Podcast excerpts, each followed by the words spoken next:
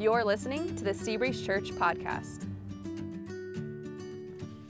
All right, good morning, Seabreeze. I'm excited to be with you all this morning um, to finish out our series of messages called How to Bounce Back. And in this series, we've been looking at biblical practices that can help us bounce back. All of them start with the prefix re. These practices all have something in common. They all involve looking back at the past and learning a new God-oriented perspective as we move into the future. And the practice we're looking at this morning is rejoice. How does rejoicing help us bounce back?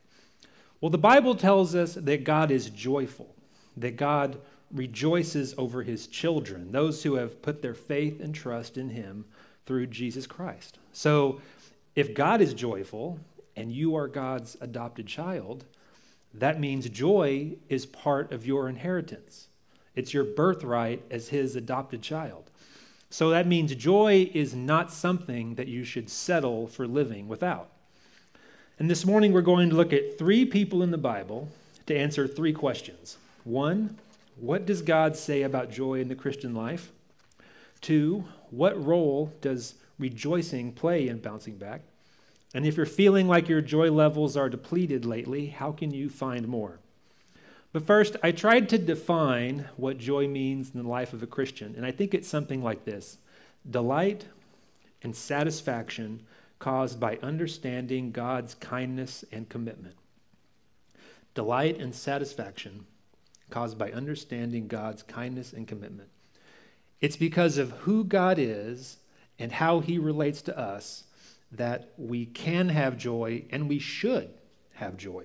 So if you want to grow in joy, this is where you aim. Knowing God, looking back at what he's done, how faithful he's been to you, this is the soil where joy grows. We're going to start with the scene from the life of Jesus, and he's going to teach us that joy is essential. Joy is essential. The night before Jesus was arrested and crucified, he celebrated the Passover supper with his twelve disciples. And from the text, it looks like he spent the entire meal teaching. And we find these final lessons, this final teaching to his disciples in chapters fourteen through seventeen of the Gospel of John. And just as a personal aside here, I think this is one of the most amazing passages of Scripture in the entire Bible.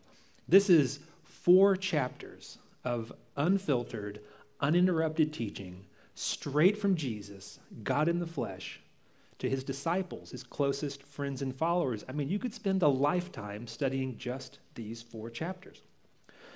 So Jesus knows that in a few hours after this dinner, he's going to endure a humiliating, excruciating public trial and execution, yet he spends his final hours teaching. Why? Well, he tells us in John fifteen eleven, "These things I have spoken to you, that my joy may be in you, and that your joy may be full." And he doesn't stop there. In the next chapter, he's teaching his disciples about prayer, and he says this, "Ask and you will receive, that your joy may be full." And if you go on and read these four chapters, Uh, you'll see four other references to joy. Jesus seems almost preoccupied with joy. He folds joy into everything he teaches that night because Jesus knows what is ahead for the men in this room. He knows that fear and confusion they're going to experience when he dies on the cross. And of course, he also knows he'll be resurrected and he'll return to heaven. But after that, the men in this room with him have a long road ahead because after that, they'll start telling the world uh, to turn from sin and follow the risen Jesus. And when they do, they'll be persecuted, imprisoned, impoverished, and most of them killed because of it. And Jesus knew what his disciples would need most if they were going to bounce back and keep bouncing from the challenges and the opposition that lie ahead for them. And it's the same thing that all of us need in this room need two thousand years later. According to John fifteen eleven, we need the word of God. That's what Jesus means when he said, "These things I have spoken to you." He isn't just talking about these four chapters.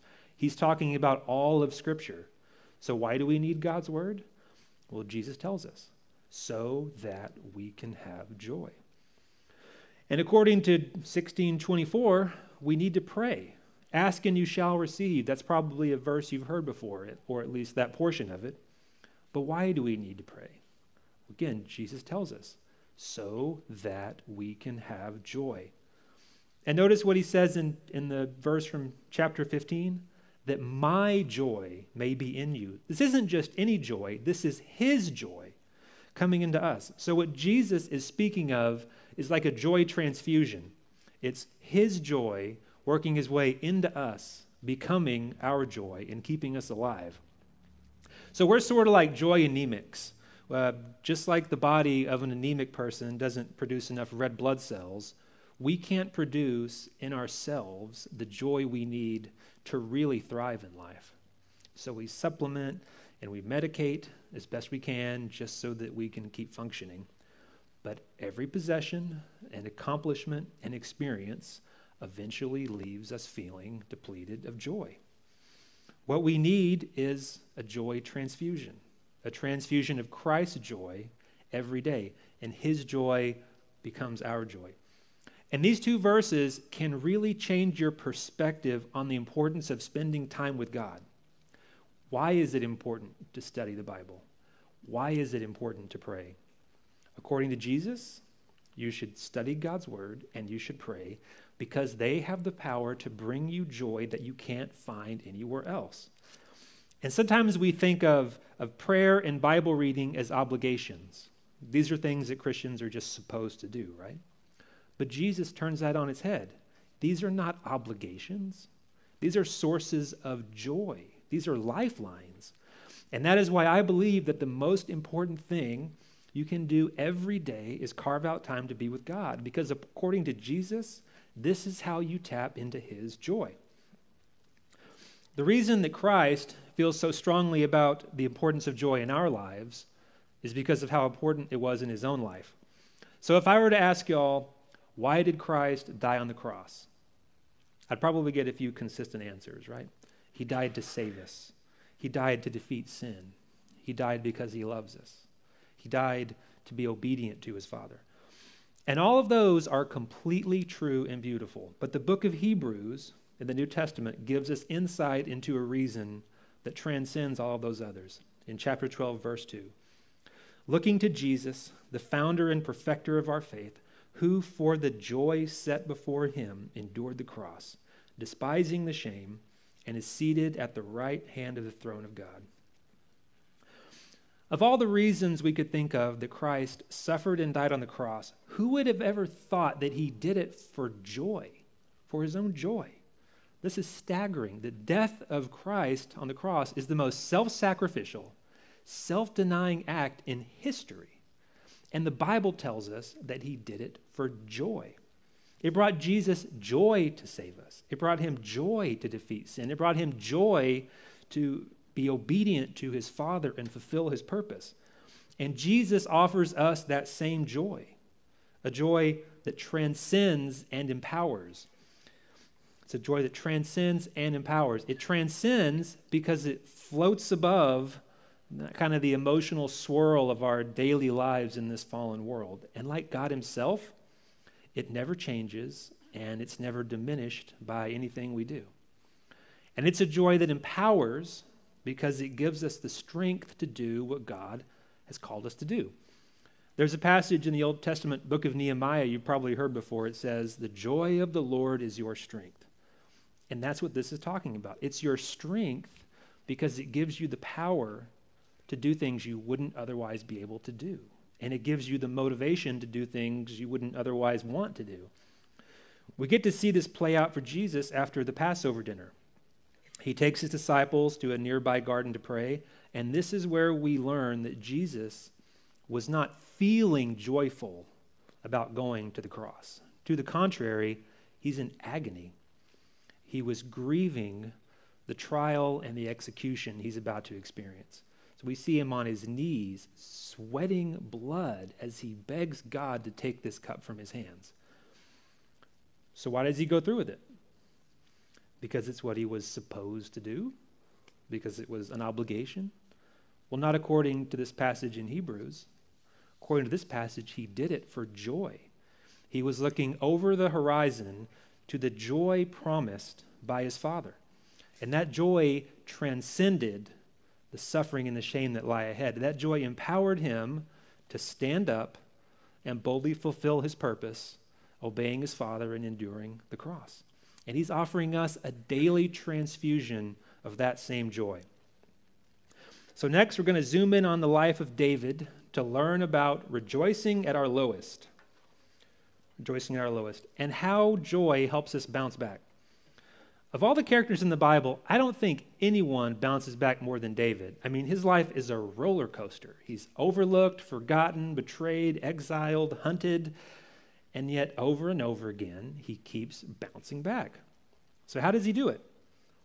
What we learn is that, like Jesus, David understands that joy is essential to the life of faith, because joy has a unique role to play in the bounce back process. Because joy isn't just an emotion, it's an orientation. Each one of us is orienting our lives towards some kind of joy. And it's often a misguided quest for joy that causes us to fall to begin with. So if we're going to bounce back, we need to aim at the right kind of joy.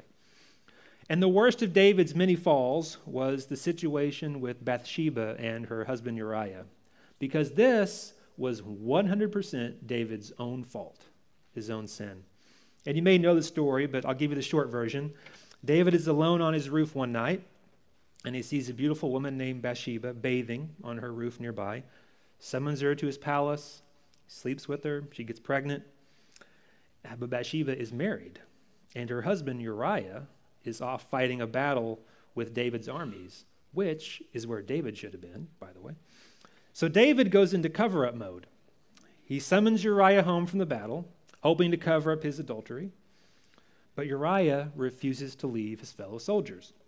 So David escalates the situation. He orders Uriah to the front line of the battle, where he's killed almost immediately. David promptly marries Bathsheba, successfully covering up his adultery, and no one is the wiser, right? Well, except for God, of course. So God sends his prophet Nathan to expose David and confront him with the reality of his terrible sin. And this was catastrophic for David.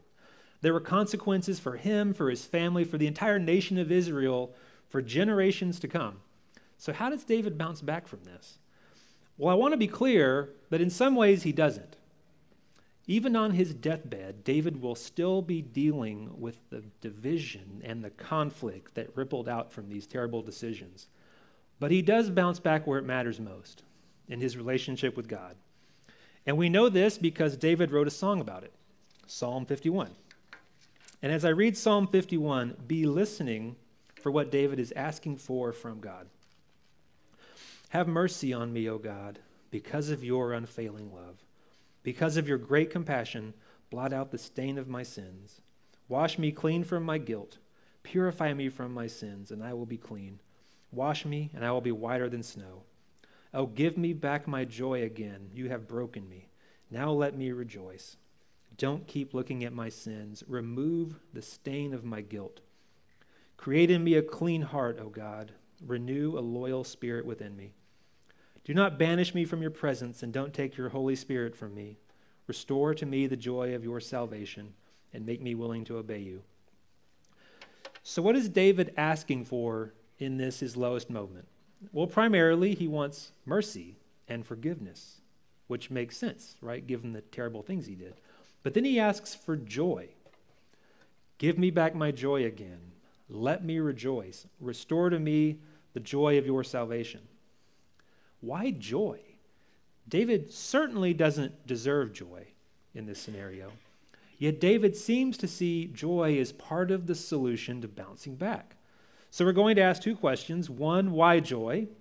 And two, what kind of joy? First, why joy? Joy was part of David's solution because joy was part of his problem. He got into this situation because he set his heart on a lesser joy. And lesser joy will lead us astray. lesser joy will lead us astray. All of us are wired to pursue and prioritize whatever brings us joy. It just, it just comes natural. And it's not necessarily bad. It just depends on kind of how we set our course in whatever our personal quest for joy is. This is my son's compass. Okay, this belongs to my son Barrett, and he wanted me to tell you that he wants it back because we're going to Zion next month. So make sure I get it back to him. And like all compasses, it's showing me where north is, right? And if I know which direction north is, I can get to my destination. But like all compasses, it's not pointing me towards true north, right, which is the North Pole.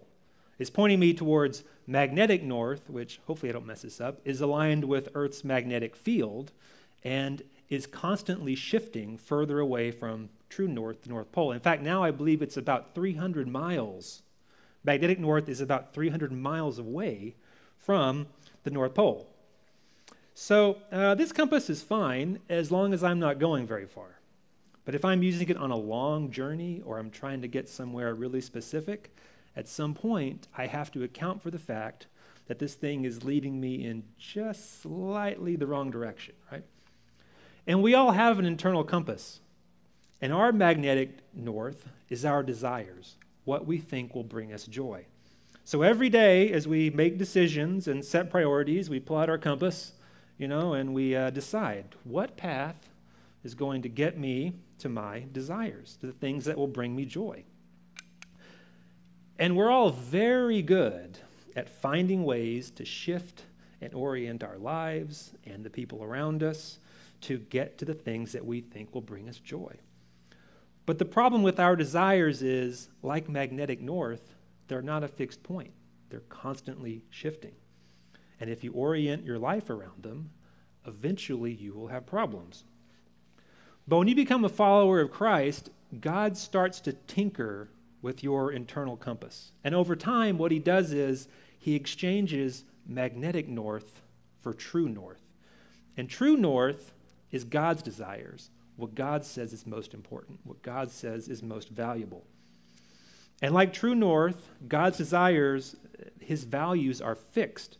They're a fixed point. They never shift. They don't change over time, which makes them a superior reference point for trying to orient your life. And only an internal compass set to this true north can find the greater joy that God offers. So when you decide to follow Christ, God invites you to reorient your quest for joy towards him. He invites you to reorient your own personal quest for joy towards him. And we can do this because the promise of God is that when we aim for what he desires and what he says is most valuable, he will supply a greater joy than we can hope to cobble together on our own personal quest for joy.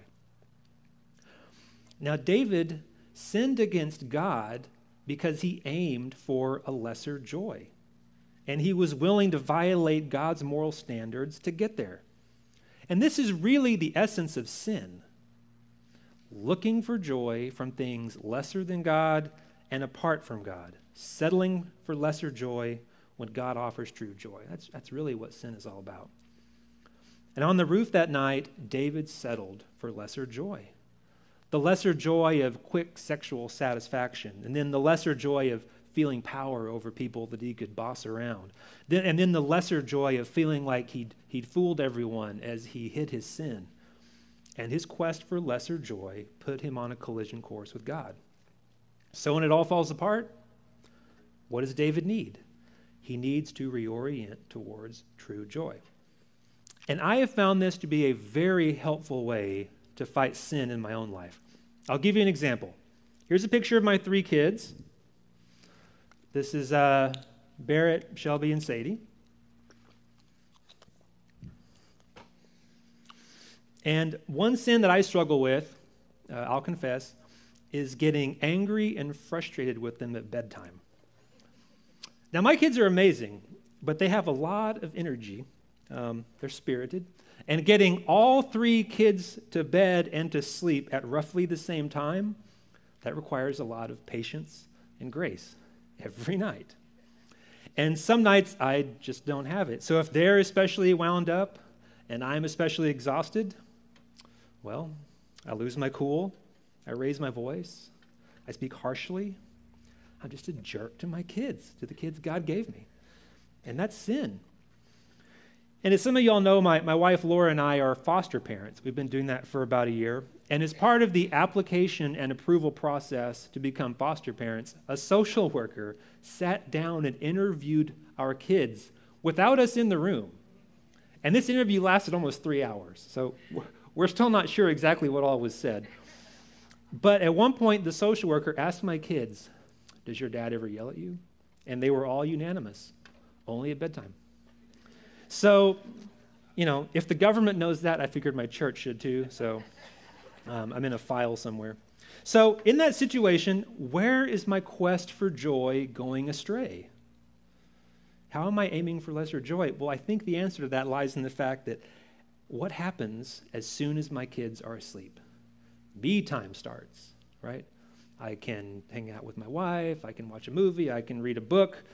I, my, my day is over at that point, and I can log off. So my quest for joy is aimed at plopping down into my chair as soon as possible to have me time. And if my kids block my quest for joy by being rowdy or not staying in bed or needing a fifth glass of water, um, I sin by relating to them in a way that doesn't obey or honor God. So every night at Tuck In, every night, I have a choice.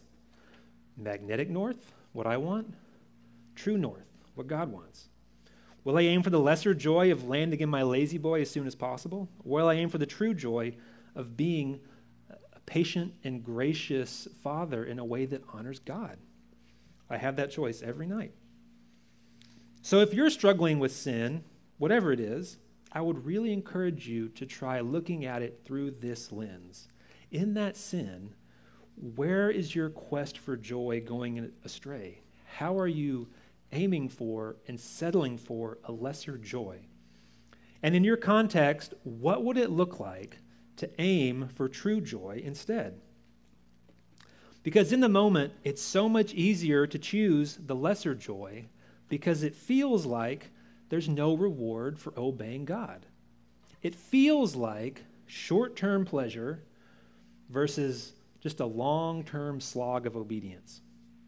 But that's not reality. The reality is that God always rewards faithfulness and obedience, and he rewards it in the most valuable currency of all, the joy that can only come from knowing him and experiencing him. The second question we're going to ask is, what kind of joy is David asking for? Well, he just tells us in verse twelve. Restore to me the joy of your salvation. This is what we're talking about this morning in a single verse. The joy of God's salvation. The joy of knowing God, of understanding what he did for us when he rescued us. So if you're a Christian, this is your spiritual home base. This is where we always need to return. So David is kind of like the prodigal son here, right? He, he went off on his own quest for joy, and it almost ruined him. So now he's turning back towards home. He realized life was always better when he was at home. So he's looking back and he's reminding himself of who God is, the God who saved him, the God who forgives and restores, and the God who meets us in our failures like he does for David. So Jesus taught us that joy is essential to the Christian life. David taught us that joy is crucial to bouncing back. But what if your joy is depleted? We can't just summon joy from thin air and feel joyful. How do we find it if we don't have it? To answer that, we're going to turn to Paul, who teaches us that joy grows in the gap, and I'll explain what that means. But Paul was a first century missionary and church planner, and he did not start out as a joyful guy. He started out on a mission to arrest and execute the first wave of Christians in the first century. And the Bible describes him as breathing threats and murder. But after a miraculous encounter with Jesus, Paul is reborn, he repents, he reconciles with the same Christian leaders he'd been trying to imprison, and instead of trying to shut down churches, he starts writing them letters to instruct them and encourage them. And in those letters, Paul talks about joy incessantly In the thirteen letters we have from Paul that are part of our Bible, he talks about joy forty-nine times. So how does Paul move from breathing murder to teaching joy in Christ? Well, in Paul's letter to the Ephesian church, we get some insight into his thought process. This is how he starts out. And you were dead in the trespasses and sins in which you once walked, following the course of this world, following the prince of the power of the air, the spirit that is now at work in the sons of disobedience, among whom we all once lived, in the passions of our flesh, carrying out the desires of the body and mind, and were by nature children of wrath like the rest of mankind. Well, that's bleak. Paul is painting a really bleak portrait of our lives without Christ. But at this point in the passage, he pivots. And as we finish the passage, listen for the joy in Paul's words. But God, being rich in mercy, because of the great love with which he loved us, even when we were dead in our trespasses, made us alive together with Christ. By grace you have been saved, and raised us up with him, and seated us with him in the heavenly places in Christ Jesus, so that in the coming ages he might show the immeasurable riches of his grace and kindness toward us in Christ Jesus. The way that Paul talks about his new life in Christ is saturated with joy. I mean, this isn't even one of the forty-nine, but it just flows out of every word. This is a person who really understands what God has done for him.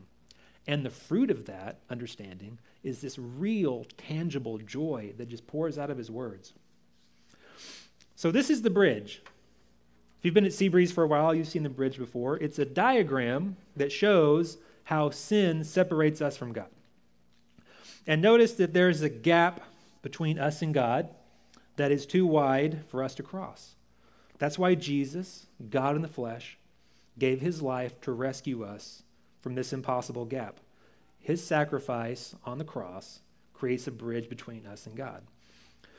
And so far this year, we've been using the bridge a lot here at Seabreeze. The adults learned it um, as a tool to help us explain and share our faith. And in the kids' building, we spent several weeks learning the bridge in the Sunday morning classes. And I love the bridge because it is the most beautiful and glorious truth in the universe, and you can draw it on a napkin. I mean, it's amazing. My five-year-old daughter, Sadie, can draw the bridge. It's great. But I want to focus on this part of the diagram, this, this gap, this separation between us and God. And the question I would ask is, how big is your gap? If you're a Christ follower, in particular, how far did God reach to rescue you? It might help if we tried to draw that diagram more to scale. Didn't know we could do that, did you? But um, this better reflects the reality of our situation because the gap is literally as wide as we could make it. That's as far as we could go. It's more like a chasm than a gap, isn't it? We, this is accurate because we could not have been further from God. And this is why Paul is so joyful. This is how he moved from breathing murder to breathing joy, because Paul understood this chasm that God carried him across and how far God reached to rescue him. Remember our definition of joy? Delight and satisfaction caused by understanding God's kindness and commitment. Our joy grows as we grow in understanding God's kindness in rescuing us from sin and carrying us across this chasm. And his commitment, because he wasn't just kind once. He's kind every day. His arm is still outstretched to carry us across this every day. So practically speaking, how do we do this? How do we grow in the knowledge and understanding of God's kindness and commitment? Well, remember what Jesus said? The words I have spoken to you. Ask and you shall receive. We need his words to us through Scripture. We need our words to him through prayer. And don't get me wrong, it's certainly possible to read the Bible and not find joy. Uh, there's plenty of joyless Bible experts in the world. Uh, you probably met some in your life. So don't read the Bible just so you can know the Bible. Uh, don't read the Bible just because it's what Christians are supposed to do. Read the Bible so that you can know God. Read it because Jesus offers you a reward of joy that only comes from knowing God and reading his word. So when you sit down in front of your Bible or your Bible app, if you prefer, you got to start by asking God for help.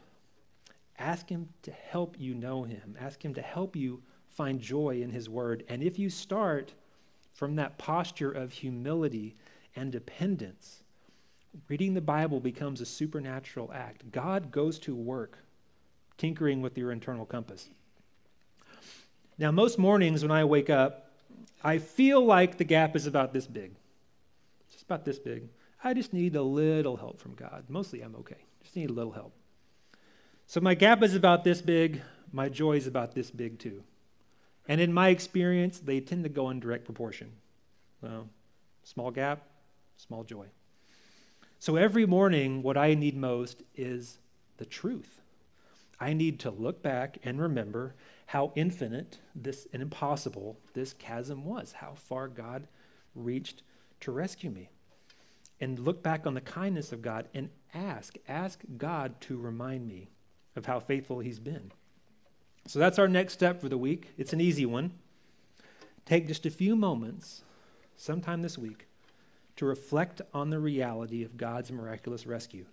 A few minutes alone to read the passage from Ephesians chapter two and thank God for reaching down to you at your lowest and carrying you across this chasm.